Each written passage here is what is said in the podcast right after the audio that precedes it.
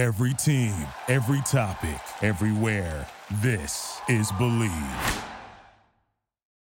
Jack. Jack O'Hara. Boy, you asking me some interesting questions, my man. It's a great question, Jack. Jack, hey, it's Josh Ryder. Hey there, Jack O'Hara. It's Johnny Damon. Jack, you had questions for me. Jack O'Hara? Absolutely. This message is for Jack O'Hara. Jack, how are you? Hey, Jack. Jack, hey, what's going on, man? How you doing? What's going on, Jack? Uh, listen, man. You know, you you you asked me a couple questions. Live broadcasting around the world. You're listening to the O Show. In the show and uh, doing your thing. I mean, you've got some pretty big name guests. I've seen your your stuff. So congratulations on your success. Jack O'Hara. Much nicer guy than Conan O'Brien, with much better interviewing skills. Don't forget to share this episode on your social media. Now, let's get to it. I'm so boned. I forgot to get my girl tickets for the show tomorrow, and now it's sold out. It's her freaking birthday. Oh, dude. She's only gonna break up with you. She's definitely gonna break up with me. Should've used TickPick. Wait, what'd you say? TickPick. Look. Oh, whoa, whoa, whoa. What? There are no hidden fees. What'd you guys think I said? Oh, TickPick. I thought you said TickPick. No hidden fees. Download today.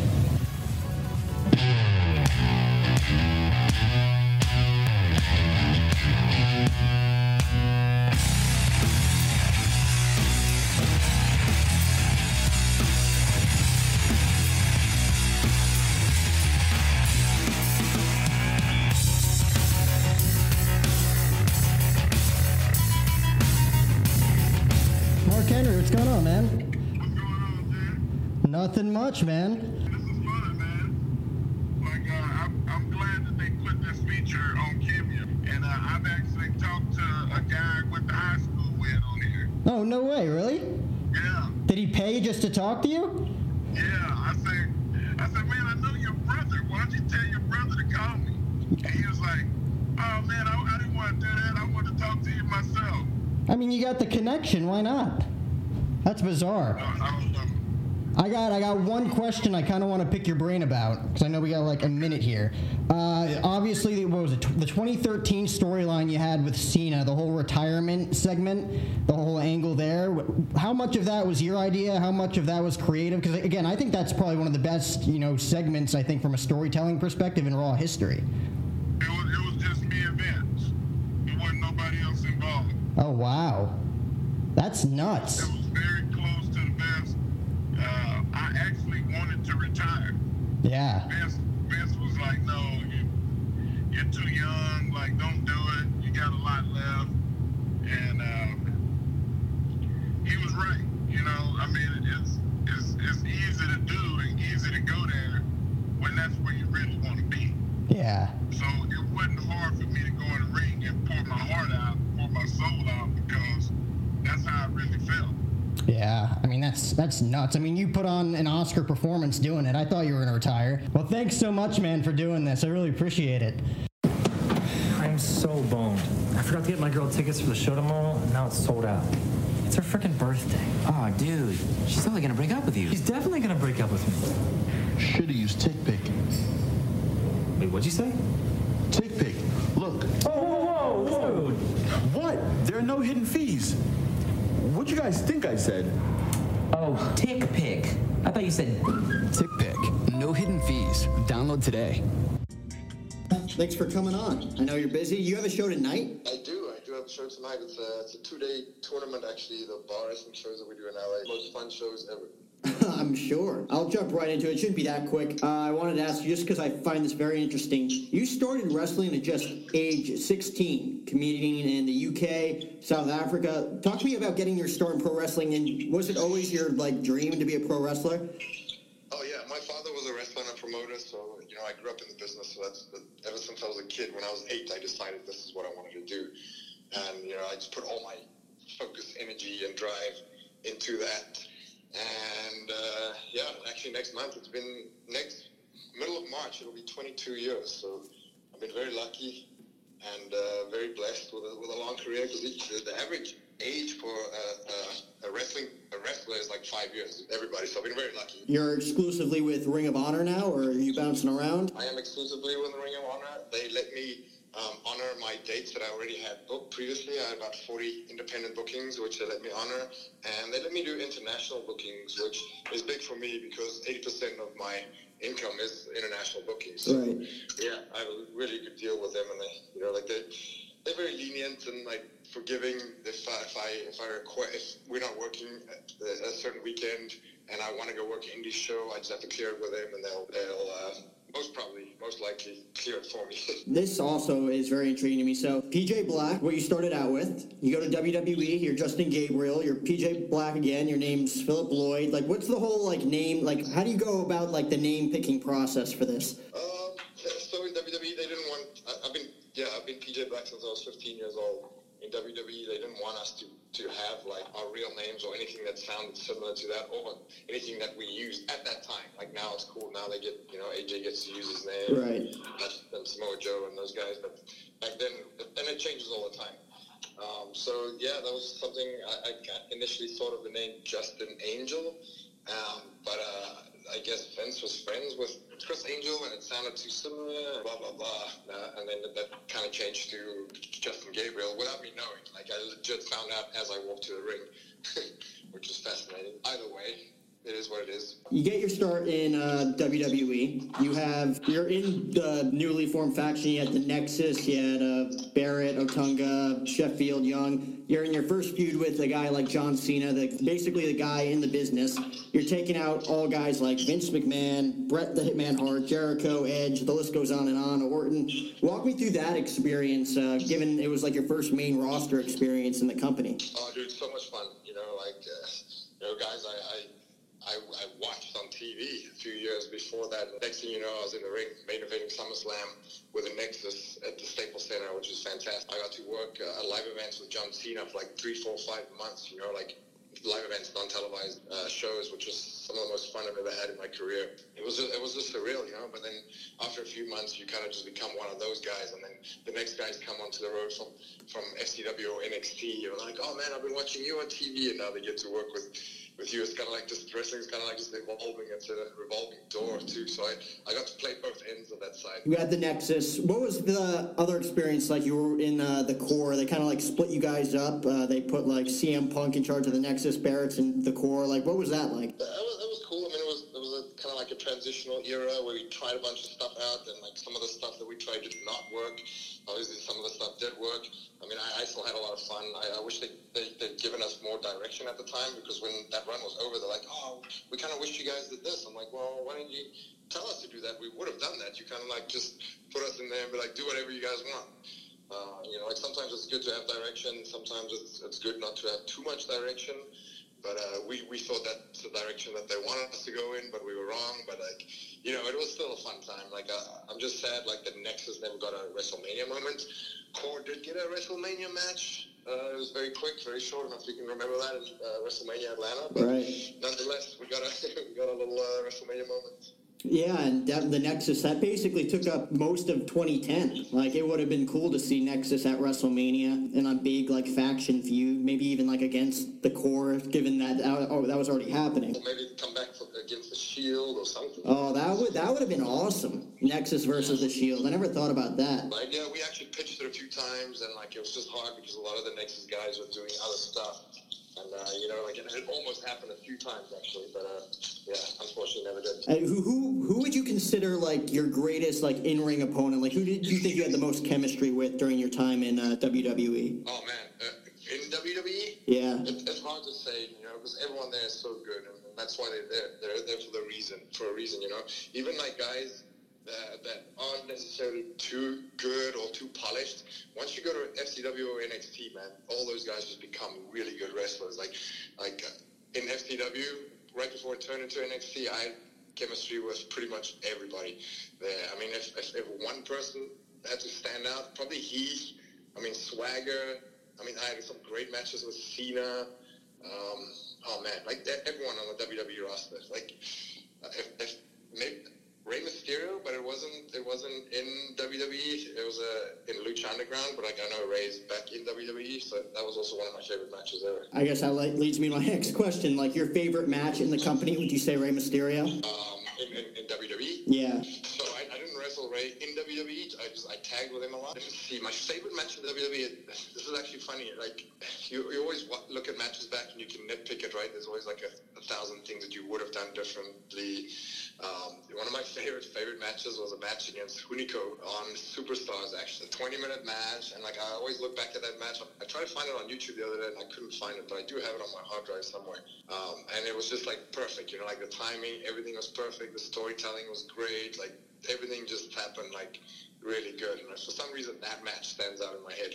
Wow. Okay. So superstar that, that doesn't even exist anymore. Superstars. I totally forgot that whole like pre-show um, thing that they had. It's, it's funny because um, Superstars and Main Event, the shows with a lot of wrestling on internationally, they have the highest ratings. You know, like uh, if I look back in, in, especially in South Africa where I grew up, or Africa, a lot of people don't speak English. So, you know, like Raw and SmackDown, that always opens with a 20, 30, 40 minute uh, promo segment.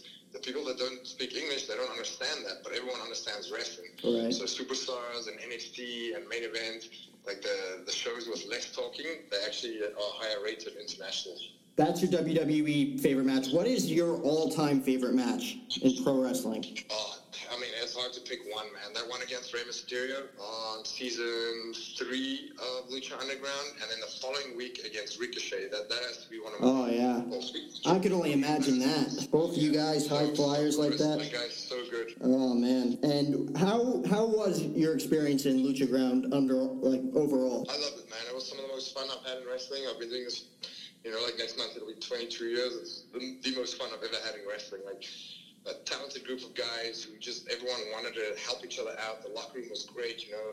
Um, in wrestling, you don't have a lot of friends, you have a lot of acquaintances, but I, I can honestly say that the whole locker room at Lucha Underground, we were friends. Like even now when we see each other on different shows and you know, like I I felt like it was magic while it was happening, you know. And uh, I took the job too because I'm a huge fan of Robert Rodriguez. I think he's a genius. He's a great director, um, and you know his insight made that show what it was. Who would you consider to be your biggest mentor in wrestling? Well, probably my dad. You know, my dad was a wrestler, and I mean, he stretched me as a kid. He was he was a pretty pretty tough guy. Like he in South Africa, it was a tradition that everyone's first match was always against him, and he'd, he'd be on top of that list. But uh, a few other guys too. You know, like uh, Undertaker for sure. Um, you know, like all the even Cena in a way, like because he was one of the guys that pushed. You know, at that time, no one was allowed to hit like these crazy moves, and they kind of, you know, WWE was going away from like pile drivers. Oh, yeah, for sure. And high flying. Remember that era? Right. He was one of the guys that that that. That said, like, yo, this kid can do a 450 safely on anybody, and like, I, they made me hit it on a bunch of different people to see if I could do it, you know. And then they were like, okay, we'll let this kid hit this on TV. So, I mean, he played a huge part in that for sure. And you know, like, I worked out with him at his gym, and you know, just outside of wrestling, I, I could say like he was a he was kind of a mentor to me. You mentioned those guys like Cena, Taker. Uh, Do you have like any cool stories about those guys? Like any advice they gave you during that feud and during that run with the company? Oh man, so many stories that I probably shouldn't tell. um, let me see if there's something I could tell you. Uh, I got I got to think about this for a second. Uh, we could talk about anything on this show, unless it's illegal. Then Let me let me think about that for a second. I mean, there's so many great like road stories. You know, like I'm gonna I'm gonna write a book about it one day for sure. Think, let me think. Uh, we, we'll we'll come back to that. I'll think a little bit. all right, all right, yeah, I'm definitely gonna ask that again. Again, talk about anything, unless it's you know uh, personal, illegal, something that you absolutely can't talk about. So after WWE, you go to uh, TNA. Talk to me about your experience in TNA for that short term. Yeah, so I, mean, I was never really interested in TNA, but uh, that was the era that Jeff Jarrett kind of like tried to go back there and start that up. He he started the Global Force thing. Actually, Right. we did the Global Force invasion, um, and Jeff just became a huge fan of mine for some reason. They needed someone to work the Bullet Club with the show. And I was like, let me do it. And man, they're like, but you're a baby face. And I was like, I'm, I'm actually a way better heel, like, till this day. And uh, I got to the back, and Jeff Jarrett was like, you are a great heel. You should never be a baby face ever again. And then he, just, he took a liking to me, and he pushed me huge on, on the Global Force show. He let me do whatever I wanted. And I was like, I, I want some promo time and want this because I don't feel like people know who I am and my personality. And like, they, they, everyone thinks I'm a high flyer, but there's so much more to PJ Black. And so he kind of like gave me the ball, and I just ran with it. I wish that Global Force got a better TV deal or got a TV deal. And Um, but anyway, so we did the TNA invasion angle. Uh, I think I did like four or five TV tapings, which we filmed in one week. I was the next gen champion, and I won the, the King of the Mountain title the first show. Lost it, I think, to Bobby Lashley or Bobby Roode, one of the two. I think they were both in that match. But it was a little, it was a fun little experience. You know, it was at that time TNA was very, very different to what it is now. Right. Uh, and I mean, it, it, it keeps evolving. Like right now, the completely different product, I think. But uh, yeah, I just, I, just I, I didn't want to sign at that time. I didn't want to sign with anybody. So I just wanted to do independence and travel and kind of like work on, on my character and my stuff, my wrestling uh, like brand, you will.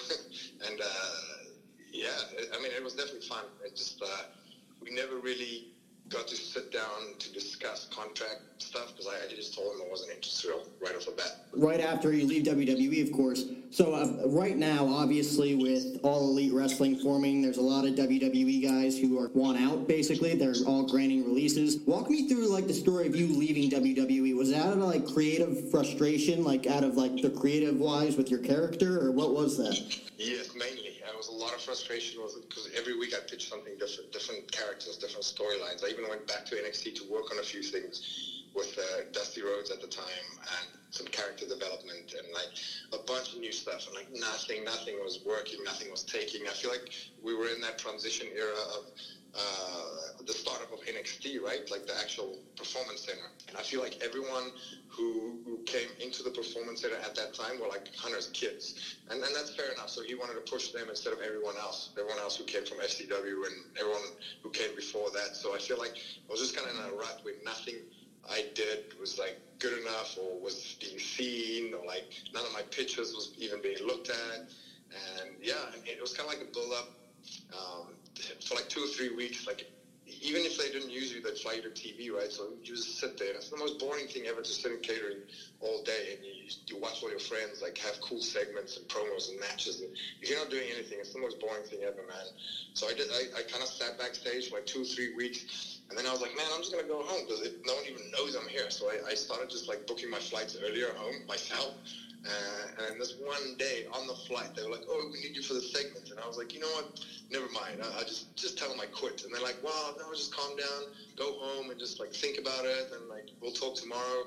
And by the time I got home, I was just like, "You know what? This, this actually this is one of the hardest things that, that I've ever had to do, but this is I'm going to go through with this. And I just uh, I asked for my release, and they and they, they luckily they weren't they were kind of mad at it, but the way I did it, but like they, they weren't too bad about it. Wow. So, and you actually like pitched like your new like Darewolf persona with PJ Black. You actually did you pitch that to Triple H during NXT? Like you wanted to like revamp your character, bring someone new I into did, NXT. I did, I did, and he hated the Darewolf name initially, but Vince liked it, and Vince actually trademarked it. And then, you know, when I left WWE a year or two later, uh, if you don't use a trademark, it gets abandoned. So, like, I, I jumped on it immediately. I just found it by mistake one day, and I trademarked it myself. Well, I own it, and, and I think it's cool. I mean, maybe he didn't think at the time it was cool because he's one of those guys. If he doesn't come up with the idea, he doesn't think it's cool. Uh, but uh, you know, it is what it is. Now I own it. I think it's cool, and I'm going to run with it. And you know, like if I ever go back one day, I'm pretty sure they'll use it. Correct me if I'm wrong. Did you actually get an NXT offer before you signed with Ring of Honor? Yes. Um, I, I live in LA and Staples Center. I live like a couple of blocks away from the Staples Center, so they had like the NXT there on the Saturday, the Survivor Series was there on the Sunday, and then Raw on Monday, and then Tuesday. So I went to all the TV days just to hang out, really, just to go say hi to all my friends. I ended up talking with the, the, ta- the talent scouts, and I talked to Hunter and Vince and stuff like that. And uh, they, they asked if I would be open to that, and I was like, at first I wasn't, but I, I obviously on, on the spot I just said yes. I was like, yeah, I'll totally be open to it. But then I, I thought about it for a while, and I was like, you know what? I've been there, done that. In NXT, I'd, I'd probably be required to do what 240 between 280 dates Right. a year, and ROH basically offered me more money for doing like 50 dates, which is, I mean, it was, it was kind of like a no-brainer. And I'd have freedom, you know, and I haven't done ROH, and ROH is probably the, the only uh, the top TV company in the in the country that I haven't won a title yet. So if I can do that somehow in my next year or two at ROH, then I think I'll be one of the first people to do that. So that's kind of like what I'm looking at right now. Yeah, I feel like a lot of guys right now, like you, you're on the road pretty much all year round in WWE. For guys like you who want to revamp your character, you feel like you get like uh, potentially lost in the shuffle per se in WWE because, like you said, it's what they want to do, not really what you want to do. You have more creative power in these other companies. Do you feel like a lot of uh, current WWE superstars might leave and like chase uh, their own like desired storylines? Uh, yes and no. I feel like a lot of guys want to do that, but a lot of guys have families, right? So you gotta like take care of your family first, whatever comes first. I mean, the guys, even if they're not on TV at all, like some of my friends, they, they make really good money, like like much better money than they could make on the indies or with a proper job or with a degree or anything. So for them, they just kind of like hold on and like yeah, they have to take care of their families. There are a few guys here and there who are not married, they, they, which they might do, but it's still kind of it's, it's hard for some guys. But I mean, it's hard to speak for for those guys. But I I feel like we will see that more often now. Now that there are other options popping up, you know, like you've got the AEW popping up, and ROH is throwing a lot of money around, and TNA is like trying to make a huge comeback, and uh, I I feel like it's in a very exciting time in the business for sure. For, for wrestlers and for fans, actually, you know, like I feel like we have to have other places to go. If we can somehow create the Monday Night Wars, you know, that's why I hope AEW is a big success because if, if, if that kind of happens, that I mean, how good is that for fans and for wrestlers? It's like if we have other places to go, and you even see that with NXT right now. You know, like now, whoever's in charge, say let's say Hunter's in charge there for real. NXT is completely different style to what the main roster is, right? And I feel like they uh, they were like, oh man, we're gonna have to keep up with the indies and all the crazy spots and thing and characters that the guys are doing on the indies. So uh, it's definitely in that aspect. Yeah, and this is probably the like I, if you said that like five years ago, like WWE was the top dog with all the other industries kind of below it. Now this is really we're getting into that era where all of these places, Ring of Honor, TNA, like they're all like almost equal. I mean, not equal per se, but fans are starting to drift off other places to see other type of storylines, other type of feuds. So it's cool to see. So now that you're exclusively with Ring of Honor, what are your top goals right now for your character and your career? I just I just want like people to see uh, the real PJ Black. I've been working on a lot of character stuff, and obviously my style's completely different. People think I'm a high flyer, but I'm really much better technical wrestler and character wrestler. Uh, which I want to show that, and obviously I still do the 450, and I still do some high flying moves because, you know, that's the, the hybrid style that, that, that I'm used to and that people love. But there is just a way other, uh, way other side of PJ Black that I want to I want to show people. Um, I definitely want to work with Jay Lethal. I definitely want to go for the ROH title. I feel like I, I can fit into that picture very well. And obviously, ROH has a uh, partnership with New Japan. That's also something I'm, I'm looking Yeah. at. I think my, my style would fit in there perfectly. Oh, for sure, New Japan would be exciting. Uh, you you uh, had I don't know if you're still like doing shows for them. How was uh, the uh, NWA experience? That was fun, man. That, and Dave Lagana, the producer of the show, he's fantastic. Um, it, it was it was a lot of fun. Like um, me and Aldis actually started that uh, storyline way before him and Cody did the storyline, so it was kind of like backtrack. But like I think they did a phenomenal thing with their with their with their the Ten Pounds of Gold, the little YouTube show they have. Right. They did a fantastic job with producing that and like telling stories because you know that's what that's that's for me and a lot of people from my generation. I'm not sure how old you are, but that's what got us into wrestling. You know, there was those those video packages. Remember, like WrestleMania one, two, three, four. Those little video packages of over the top characters. Yeah. I feel like that's what NWA is trying to do, like trying that old school storytelling, but with like a, a more modern, real feel to it. I think it's fantastic. I, re- I really hope that takes off.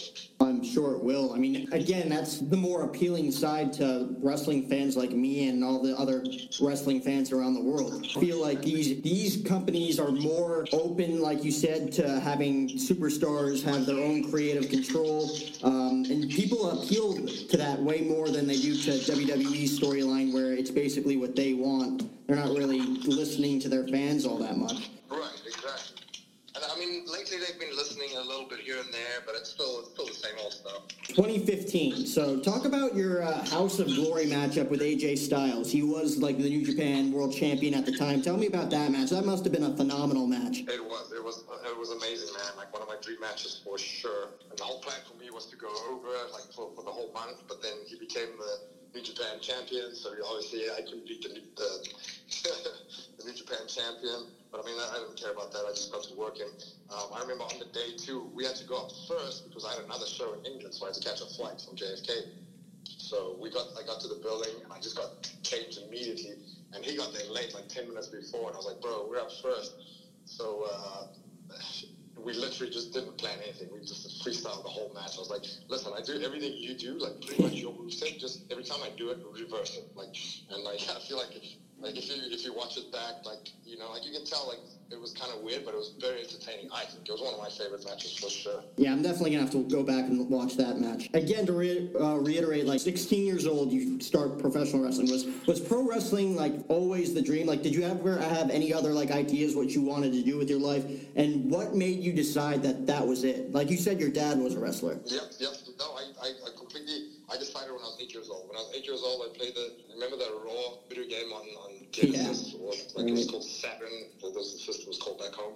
And so when I played that the first time, I looked to my mom and I was like, "Yo, this is what I'm going to do."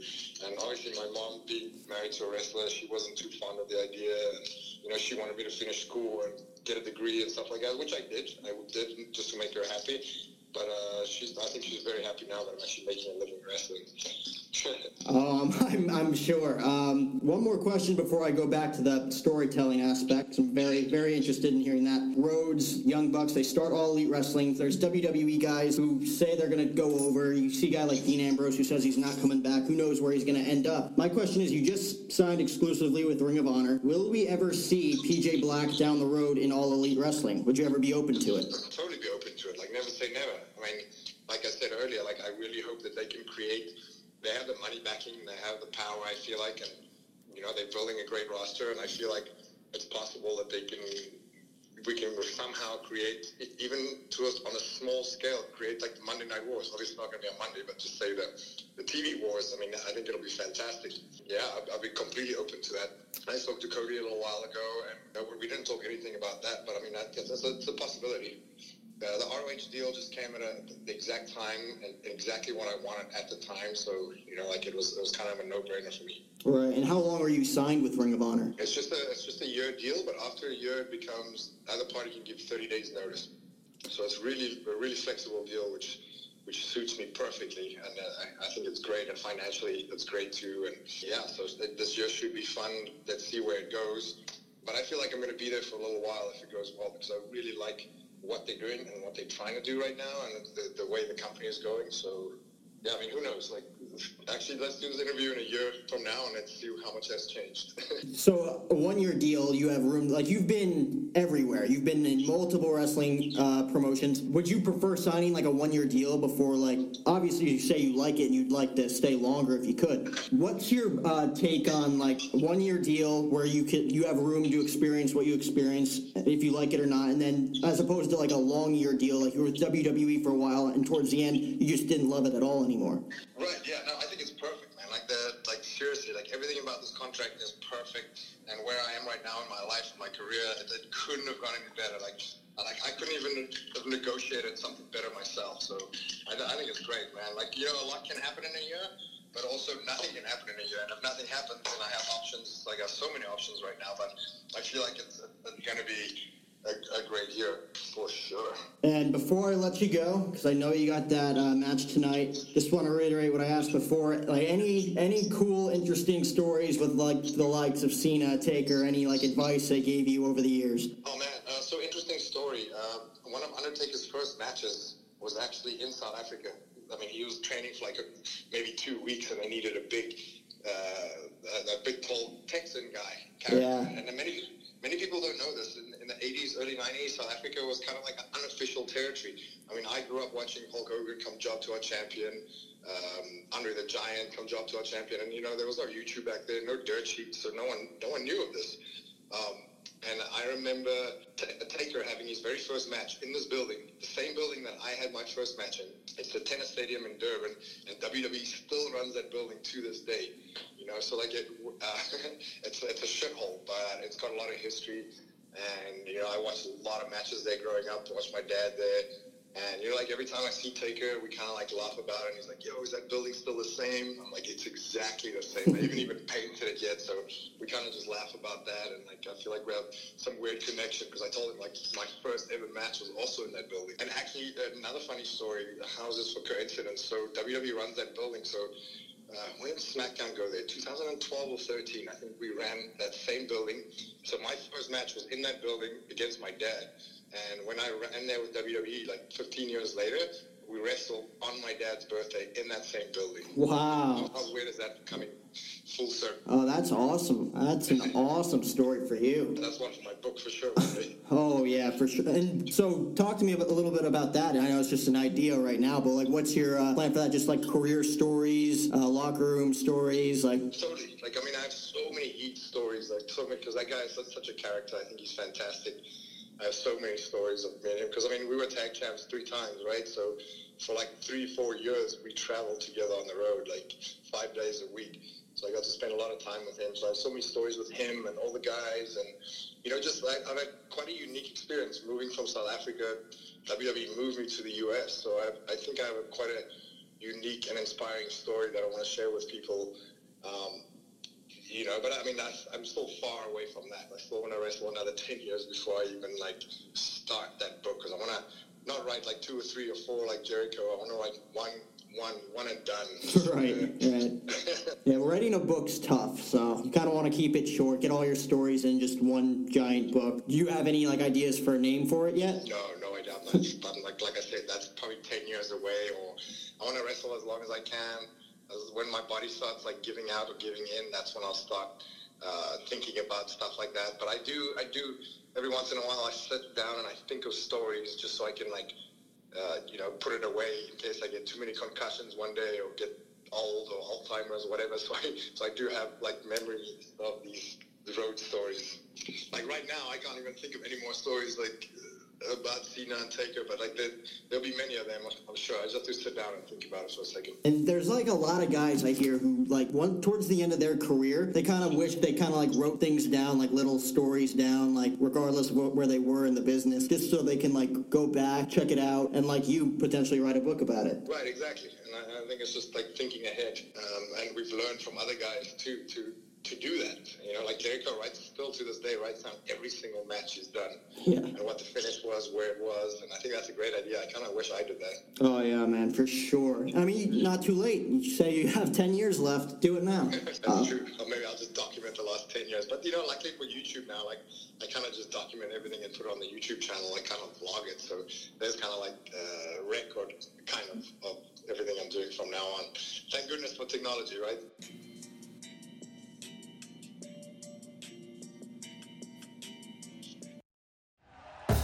Thank you for listening to Bleav. You can show support to your host by subscribing to the show and giving us a five star rating on your preferred platform.